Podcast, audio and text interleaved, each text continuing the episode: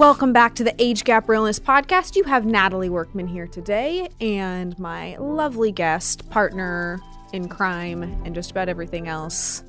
Brandon Dawson in the house. We have the B. Dawson voice because he is prepping for his B. Dawson show right after this. So, are we getting business with Brandon Guy right now? I try to be whatever Brandon you need me to be. Oh, sometimes you're just like my little show monkey. I just tell you what I want ah. and I want to be Snap your of the fingers. Oprah Brandon. you're Oprah Brandon. What does that mean? Give you good life advice. Mm. You kind of are. What is it? Yoda? Does Yoda give like sage advice? I never watched Star Wars. Is that Yoda? Will's nodding his head. Yes. You- You're kind of like my I'm- Yoda. I'm, your Yoda. yeah. You're just cuter and less green. I forget how Yoda talks. What was that? No, I think it doesn't. He's like, do with it now. is that Yoda? now, do with it. No, no, no. He's like the little short green guy. That he's like. I thought he talked like he talks. with a He talks in. raspy voice. maybe he does, but it's more. He like talks in not riddles. No, that's that's uh, Gremlin. Or, oh no, that was Will saying thumbs up. Oh, okay. So s- Don't do these. You need to do things better. You need to succeed. no, he'd say succeed. You need to. Oh He's because he talks in opposites. Can you say succeed? You need to. succeed. You need to. Nailed it. That was awesome. force. I'm so impressed right now. I didn't even know you had this talent. I forgot. I was a little All kid when I watched time. it. Yeah, we haven't watched the new recent ones. You always give me shit about that. I think it's a great. I think it's a Star great Wars. analogy, though. Everyone has the force. Like if you're focused on what you want to accomplish, you're intentional about it, and you manifest it, it will happen. Tell me more. People have that choice. yeah, I agree. I don't really watch it, but I The power I'm of jazzed by your energy right now. The power of manifestation. All right, is that what we're gonna talk about today on if the you podcast? think it and you talk about it and you stay focused on it and you strive for it, you will materialize it. I think everybody has magic. I do too. I believe that. Good. I like when we're on the same page. What are we talking about on the show? Today we're going to be talking about bad advice we received in our 20s. Mm. You can't do it. Don't ever try. Give up. Concede. Oh Gosh. Conform. Be late to work. Don't study how to do better at the job. Be a victim at the place you work. blah, blah. you mean that kind of advice? This is unreal. This is going to go Yoda down advice. as my favorite podcast yet. This is freaking awesome. Bad.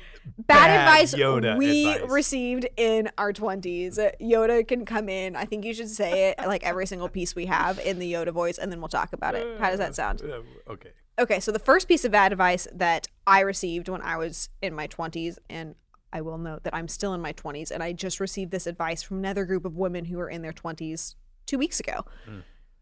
They said at this conference I was at that money does not matter. Hmm.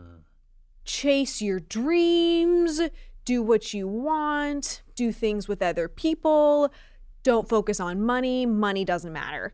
And I was sitting here in this audience. Luckily, nobody was writing things down, which is a whole nother thing. We actually talked about that in our podcast last week, where you should write good advice down and make sure that you're ingratiating the person who's saying it. In this particular case, I felt very gleeful that nobody in the audience was writing down money doesn't matter, just chase your dreams because it's terrible advice. People in their 20s should understand that money does matter and should understand not to chase after things, not to get the Gucci bag or the Louis Vuitton this or But if money whatever. doesn't matter, you can't get the Gucci bag. But my point is, it's not necessarily money doesn't matter because you should chase those things or not chase those things. I don't put value around what the thing is.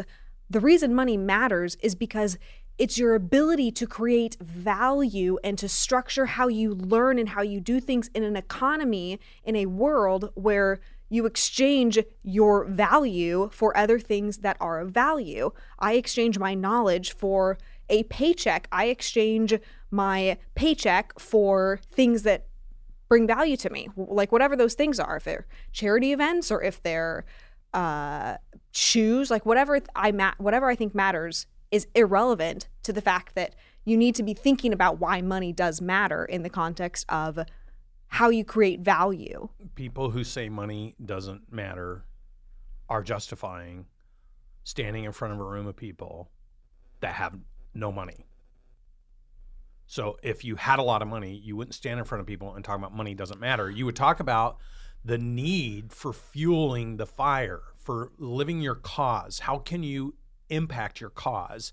If you don't have fuel to the fire if you don't have money how do you help other people? How do you take care of your parents? How do you take care of your airline trip somewhere so you can go do a cause? Like money matters. The only people that talk about money not mattering are people that don't have money like otherwise you would re- recognize how much money matters if i'm talking in front of 50 people and i want to be impactful i want to talk in front of 5000 people but that means I got to rent a bigger space. I got to provide food and beverage. I got to be able to to pay for the audio system. I can't just sit up there and squeak with my voice.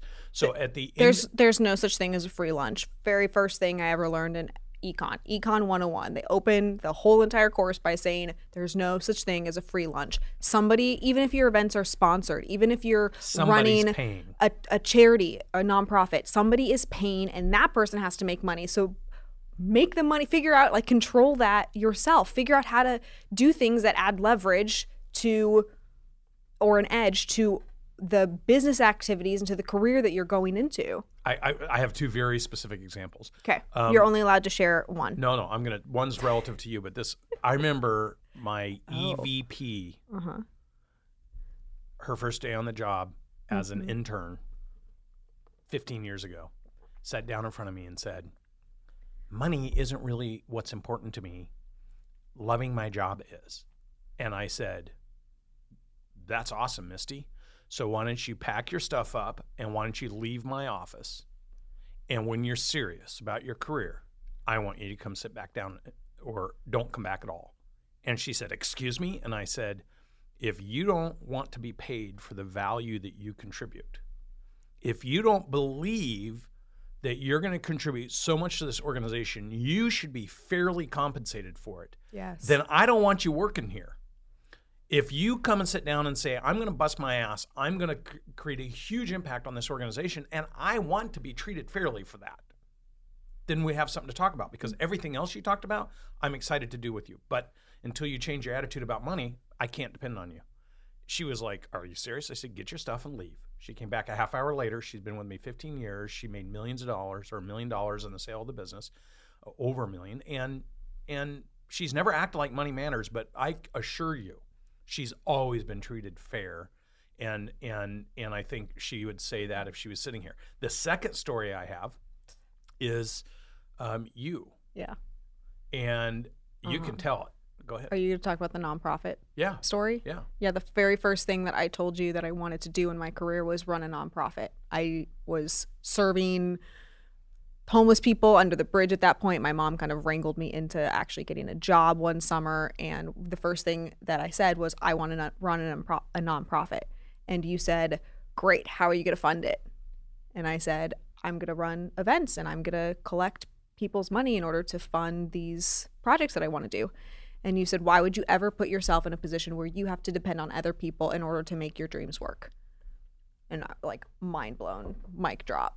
I never thought about it that way. Like, why, it, from a, if you're going to create a nonprofit, figure out an economic model where you can take a portion of something that does create monetary means and put that to the nonprofit work that you want to do but don't just start a nonprofit and then start asking people for money to fund your cause nobody nobody wants to give to somebody in in many cases where they're just asking for your money. Like how are you putting your skin in the game and how are you creating value to where you're funding it? Like TOMS was genius because somebody buys a pair of shoes they make money and then they give a pair of shoes. There's a one-to-one ratio there and it doesn't have to be one-to-one always but 80% of it can make money 20% of it you give away like whatever that threshold is. But if your overall if your 100% is only a million dollars you only have 200,000 to give if you want that 80-20 rule. If you have a billion dollar organization all of a sudden that 20% is a huge impact that you can make and you can you can impact more people. And if the point really is impacting more people this is another thing you taught me you have to have money to do it. If i want to impact millions of people I have to have likely millions of dollars in order to fund that initiative in order to do those things that I want to do in order to create the the magnitude of mission that I'm looking for. I've had create. this conversation with a lot of people, and and here's here's the harsh, cold reality Let's hear it. of using everyone else's money Hmm. for your platform. Yeah. Um, once they're disinterested or they get interested in something different, you lose those supporters. Once you're no longer in the picture, if you're really about impact and you're really serious about creating a, a movement or uh, an um, long-term initiative, and you're completely and entirely interdependent on everyone else because you don't have any money in the game, you will eventually have whatever you're doing go away Mm-hmm. because you can't fund it, you Mhm. can't afford it. Um, and I watched that mistake. I've watched so many great uh, charitable concepts get go away three years, four years, five years later because people that have the money have so many choices of things they want to support. And just because you're passionate about something, if you're not so committed to it that you're willing to monetize any of it, Mhm. then people will stop believing that you're that serious about it. So, you know, here, here's a harsh, cold reality. If you want to be able to create a huge impact, you want to be able to have a voice, you want to be able to create a mission or a vision, and you want it to be purposeful, put your skin in the game. You got to be able to self fund it Mhm. then you know you're not interdependent on anybody. The best organizations to support, in my opinion, are ones that don't need my money. They're the ones that want me to align with their philosophy and their mission, and that they offer back to me something I can believe in, that they're so dedicated in supporting and behind it that they're willing to put their own money in the game. And then they attract a lot of money. But when you have none of your own money, and people go, well, that's money is not everything. I'll put my work in. Yeah, well, you know, there's lots of charitable organizations where people put more than just their effort in. But if you're a hundred thousand dollar employee, you putting your work in versus if you're a five hundred thousand dollar employee, you putting your work in, you're still money matters because the the value of what you've learned, the value of your skill set is then transitioned into the charitable work that you're doing. Like you're still you're still bringing money. Somebody who has never made $10,000 in their life is not going to bring the same value to a nonprofit organization or to a mission or a cause as somebody who has figured out the value of money and how to transition that into what they're trying to do. Look, I admire and appreciate anybody who dedicates their time, energy, and effort to charitable organizations. Absolutely. So I, and and you don't have to have all this money. You can dedicate your time. You can dedicate whatever you have, right? And that- that's amazing. It's admirable. But here's my point: if you believe in it so much, wouldn't you rather, given the choice, position yourself where you could self-fund it so it could live forever versus having it underfunded because most of these charitable organizations when the market contracted in 08 or 9 and 10 75% of these charitable organizations went out of business Mhm. because the people that had the money had to put the money in things that they needed to put the money in in order to survive well now with the new tax codes too your donations to charitable organizations are limited Mhm. so at the end of the day, especially in states where you pay state income tax, so people generally speaking will give less of their own money. So if you really believe in what you believe in and you're so committed to it, then find a way for you to self-fund it and allow people to come alongside and complement it. Which, no matter what means, whatever your vision is, whatever it is that you're doing to chase your dreams, money does matter. Like it matters, period. End of story. You can fight it, you can think whatever you want, but at the end of the day, it matters. And you're not going to be able to do those things at the scale that you could do them if you did change your belief around money mattering. The second piece of bad advice that both of us received in our 20s was to stay in school no matter what. Stay in school. Stay in school. Go to college. Get higher education. Stay in school. Like that was a resounding theme for both of us. And I don't think that either one of us are anti going to school. I don't think that either one of us believe that there's no value in it. I went to college for three and a half years. I'm one term away from not graduating, but there's, you know, I I believe that I shouldn't graduate because I don't there's no value, there's no continued value in me being able to do that. But there the, there is bad advice to say stay in school even if you have work opportunities that would allow you to jumpstart your career stay in school and that's just it's terrible advice So here's where I think if you're not on a mission and you don't have a cause and you're just floating around, you might as well stay in school and get your degree because at least you have a fighting chance of getting a job because you're already a mediocre person. Like if you're just if you're just floating around, right? If you're if you're on a mission to build something or you're on a mission to do, conquer something or to do something or you believe so much in what you're doing that you have to get going and doing it. And look at some of the greatest entrepreneurs Zuckerberg those I I don't think he finished college, did he? No. I mean, did Steve Jobs? No. So, like to me though, the difference between those guys and the average person is like, I hate school. I don't like going to school. I'm, you know, I'm not good in school. I just don't want to go to school. Well, you should probably stay in school because you're going to treat your career and your job like that too, and you're probably not going to get one, a good one. yeah the advice is more so around stay in school even if you have other opportunities that can push your career forward. And if, If- you have those other opportunities and it aligns with as we talked about on the last episode who the career person is that you want to be how you make money in 10 years from now and you have this opportunity take the opportunity forego continuing to learn about how to make an opportunity go from an opportunity to an actual something that has been created and go do it like I, I can lean into the opportunity. look. I I had this direct conversation with your mother. yeah. because the summer that my assistant of six or seven years husband was diagnosed with terminal cancer she said to me i have to leave and take care of my husband and i they were dear friends of mine they're dear friends of mine and the only person working with her that stood between the success of my meeting where i had 1400 people coming and all the authors i was working with was her assistant that was helping her for the summer which was you Mhm. and I said to you, can you pick up where she left off with these people? Because I needed to make sure. Now, you're talking about Jim Collins, one of the most brilliant minds in business. John Maxwell, number one leadership guru in the world. Story Musgrave, the only astronaut that flew all five space shuttles, built, deployed, and fixed Hubble. Like, these are brilliant people. And all of a sudden, instead, this goes back to the previous episode where you didn't look at me and go, Well, I'm intimidated. I don't think I, you said, Yes, I'll do it. I'll interface with them. Every one of them enjoyed working with you so much. They all said over a period of time, like, Do you want to come work with our group? Do you want to come work with us? Well, to me, I said to you, These authors are telling me she's on top of everything. She's timely. She's got great communication skills. And I said to you, I know you're supposed to go back to school. But I'm going to be working with these authors on a whole bunch of business initiatives over the next six months to a year.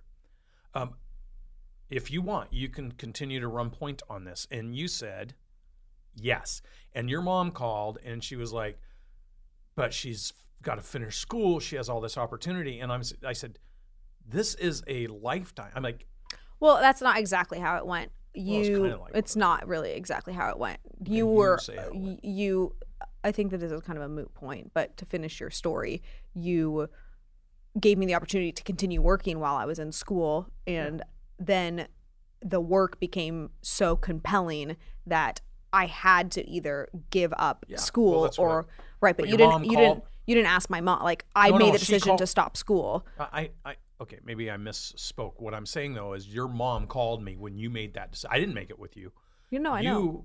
came to me and said, like, I've I dropped out of to go school. all in. No, I didn't come to you with any decision. I told you that I dropped out of school. I walked in your office and said I dropped out of school. That's you true, had you no did, yeah. idea that, that I had I did. it. I think I asked you why you dropped out of school. I think I was probably upset because I knew your mom was going to yeah, beat but me up. but the point is, even if st- school's a good thing, Did learning is a good thing. Did I just try to yeah, take you totally tried to take credit for right, well, my maybe I- idea to drop out of school? see, school. That's called reframing, everybody. That's exactly This is what happens. does. You try to convince somebody down the road it was your good idea. It was not his idea. It was entirely my You did idea. come I did not ask me- for your permission. I didn't ask for your support. I okay, just can I go to the part where your mom called me though? So she gave me all the reasons why your decision yes was a bad decision. yes And although maybe in the moment I agreed with her because you're so close to finishing your schooling, I also said to your mom, you could spend the next five years in school learning about all these people, or you could spend the next six months working directly with them. Which mm-hmm. way are you going to learn more?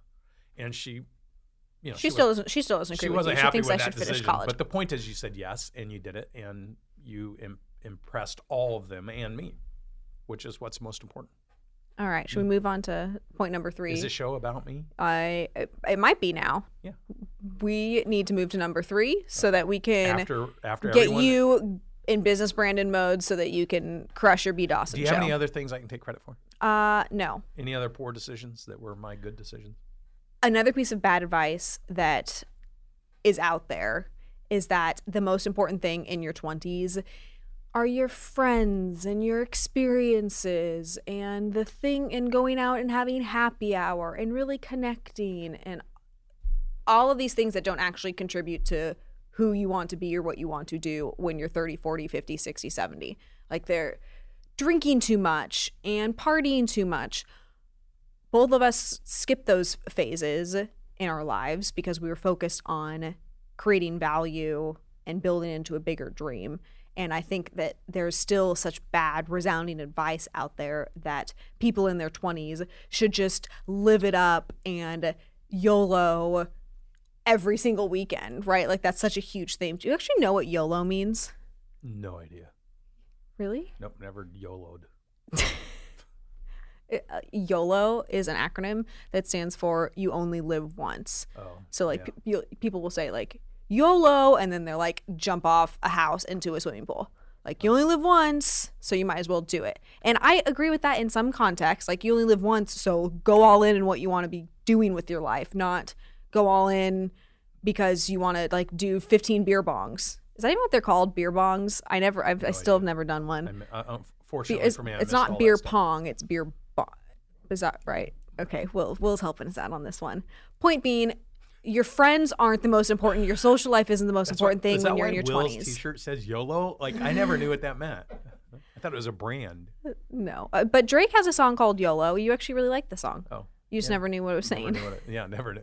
That's But when you're when you're in your twenties, your friends, your connections, your your social life is not the most important thing. And if you can figure out what it is that you're wanting to do and the impact that you're wanting to make, the sooner the better, and not place such a high priority on the social aspect of your life. I. If I again, I always love this phrase. If I get a dollar for every person that you need to to kind of drop this phase. Okay, you keep you've, you've said this a, penny. lot. If I get a penny, No, just like we understand. Like, L- just me- how about you say it like this? People tell this to me quite often, and then just go into your point. I'm not even going to say that. I'm going to say, I'm going to say this. My observation over the course of all the years of building my business, and everybody comes in and they want to be part of the social hour in the business, and they want to be part. They sit around, they gossip, they generally start talking about things they don't like, or they talk about people they don't like, and they start drinking. And then what happens is everyone in the company hears everything that they say because the little ecosystem and they up screwing themselves out of great opportunities because more often than not, they're too transparent about what they think and what they're doing, or they're drunk or whatever. Like, just avoid all that. Be serious about what you like. Have your friends, and have fun. Like enjoy yourself. enjoy yourself, but remember, But do it with intent. the people you're spending your time with are either bringing you down or pulling you up. Hmm. So here's a good question in every test of everything that you're going to do. Am I doing it with people that are pulling me up or am I doing it with people that are bringing hmm. me down? Mm-hmm. And here's the, here's the answer. If there isn't an intentional pulling you up, mm-hmm. Then they are bringing you down. Mm-hmm. and will you want to be having this activity as a routine in 10 years from now? Like if you have the same Friday through Sunday routine of going out, getting drunk, hanging out with the exact same friends, never having added anything substantive to that routine, it's the same exact thing over and over again.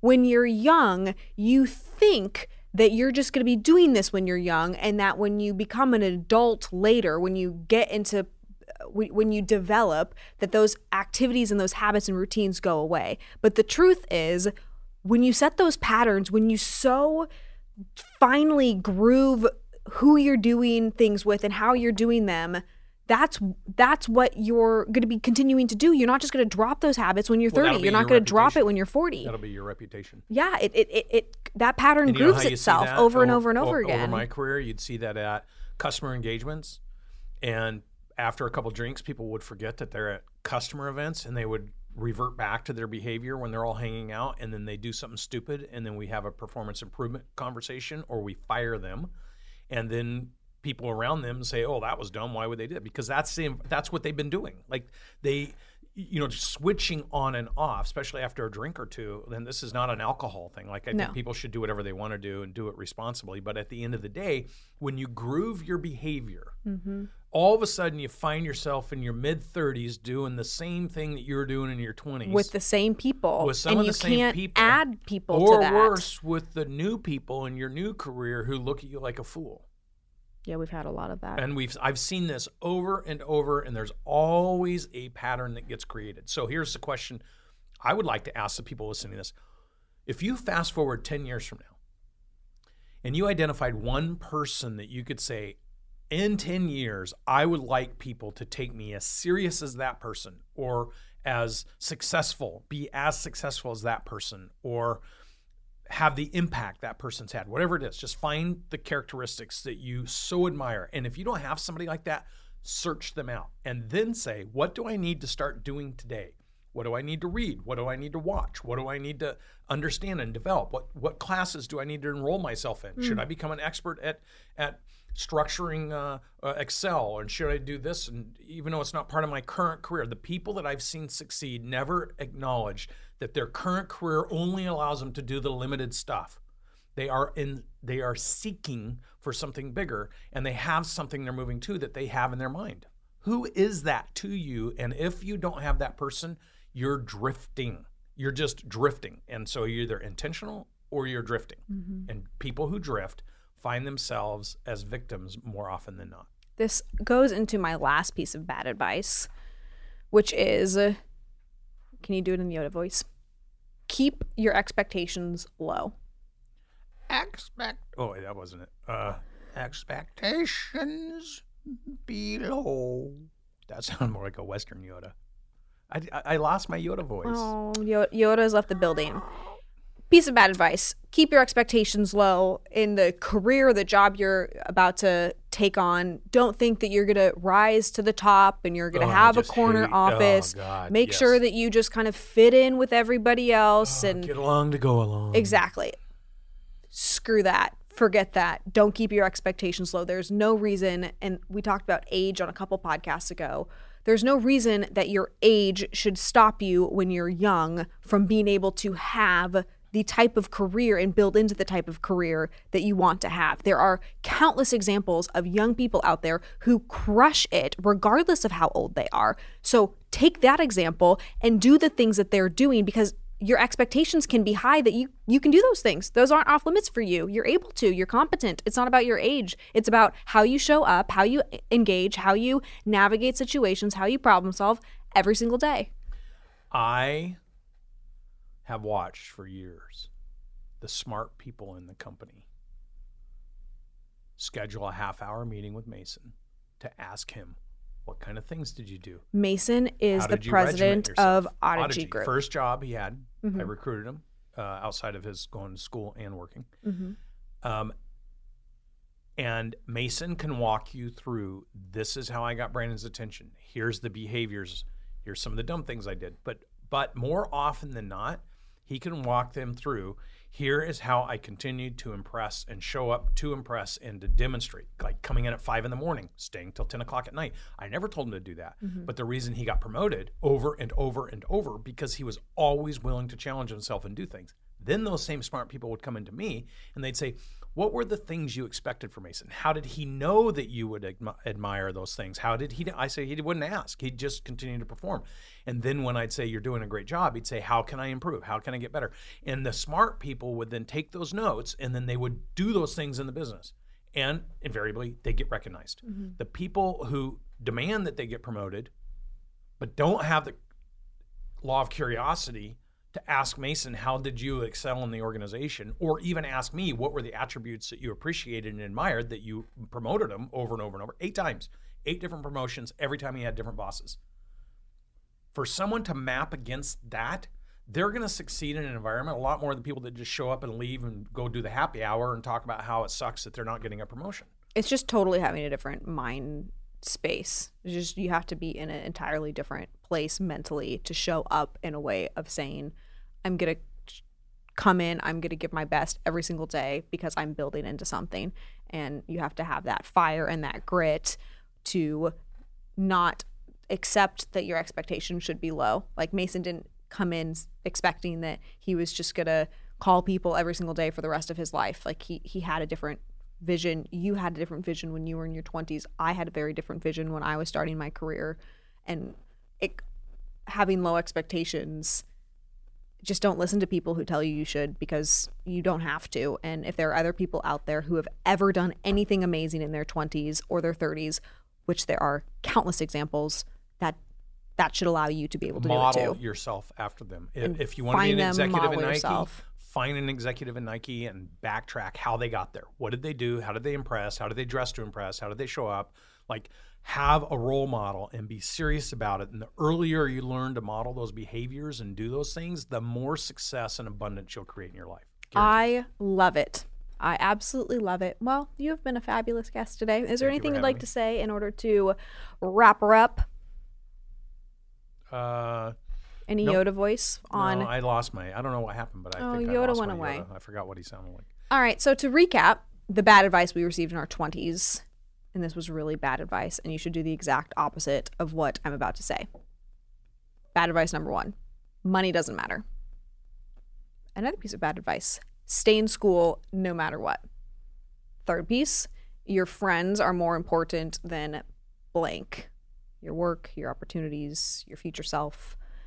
And lastly, keep your expectations low anybody who says any of those things disassociate yourself if it's your family if it's your friends if it's uh, like really get those influences out of your life if you ever hear those words cut be gone done Can I make one? you have to do it really quickly because we need to wrap up Okay. Here's what I recommend. uh-huh Every one of your listeners right now, take a pen out and write this down. Money doesn't matter in the absence of value. Money doesn't matter in the absence of value. The more value you create, the more money should flow to you. If you're not creating value, money doesn't matter. i'll accept that as the close that was pretty good all right Bam. Have a Mic great drop. week, you guys. Thank you for listening to the Age Gap Realness podcast. If you haven't already, subscribe, uh, give us a like on YouTube, maybe a comment, give us feedback. Uh, a couple weeks back, we did a Q&A, and we are collecting questions for our next Q&A. So shoot us a question.